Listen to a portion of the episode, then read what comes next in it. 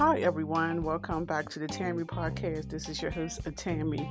Um, thank you, thank you, thank you so much to you guys for tuning in to listen.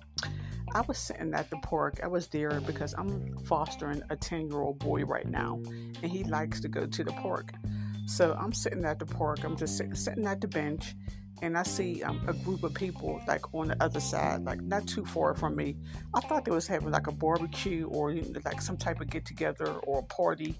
So I'm just sitting there, and then like 25 or 30 minutes after sitting there, I see all this blue shoot up in the air.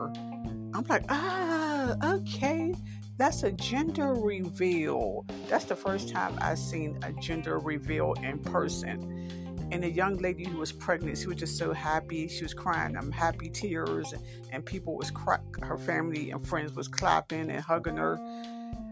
But these gender reveals, like when I was me, okay, when I had kids back in the um, early 2000s, late um, 90s, the gender reveal wasn't didn't even exist. Our gender reveal was when the baby came out our vagina or when we got a, um, a sonogram that told us boy or girl, but it wasn't this big giant like celebration to find out like if the baby's a boy and girl. I mean, of course it's going to be a boy or a girl. It's not going to be a rabbit. It's not going to be a chicken. It's not going to be a horse. It's it's going to be um a boy or a girl.